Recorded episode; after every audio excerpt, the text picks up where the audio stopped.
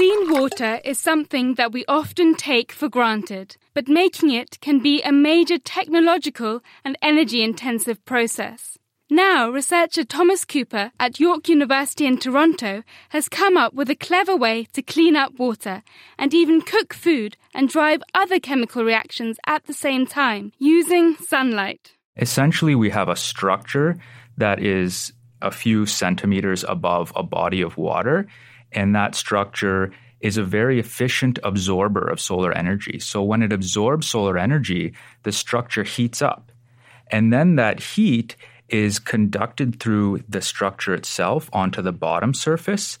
And that surface is specifically designed to re-radiate that energy towards the water below. The device is composed of several layers arranged like a sandwich. The upper layer is a dark color and efficiently harvests the energy in visible light landing on the upper surface. This energy is channeled into the center of the sandwich, where a carbon-rich sponge soaks it up and becomes hot. The heat leaves the device from the lower surface in the form of infrared waves that water absorbs very well. The types of photons that come from the sun aren't absorbed very well by water. But the types of photons that this structure emits are very readily absorbed directly by the water surface. So we're achieving this energy transfer, which is essentially consisting of first absorbing the sunlight and then re-emitting that energy as longer wavelength thermal radiation towards the water. This has the effect of constantly evaporating water vapor or steam from the water's surface. This vapor rises up into the device, the lower surface of which is composed of a hollow grill. As it passes through, the water vapor picks up even more heat. The device is actually a little bit hotter than that water surface, so it could be on the order of thirty degrees hotter than the water surface. Now, as this vapor flows um, through the structure, it actually increases in temperature. And this is what we call superheated vapor.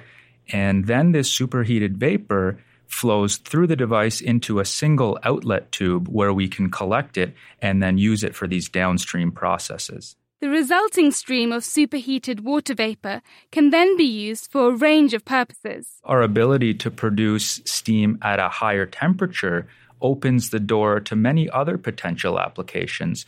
We can use that steam for things like cooking. So you can think of um, cooking in a remote area, um, using this steam rather than burning things like fossil fuels or coal, um, which is quite polluting, um, to perform your cooking activities. You can also think of this superheated steam, this high temperature steam, as being used for cleaning processes. And there's also many industrial processes, for example, drying of different materials or um, production of different chemicals that require these heat at these elevated temperatures. Um, so we think that this ability to um, heat the steam above one hundred degrees Celsius really opens the door to these additional applications. And afterwards, of course, the water vapour can be condensed to produce a supply of fresh, clean water ready for drinking. This device produces two and a half litres of water per day for uh, a one square metre footprint. And that would be in, in a relatively sunny location, something typical of continental United States. If you wanted to operate it in a less sunny climate, the nice thing with this device is you can always scale it up in terms of area. If you wanted to produce, let's say, twice as much steam or water per day, you could just scale up that footprint by a factor of two. That was Thomas Cooper from York University in Toronto, and this work was published in Nature Communications.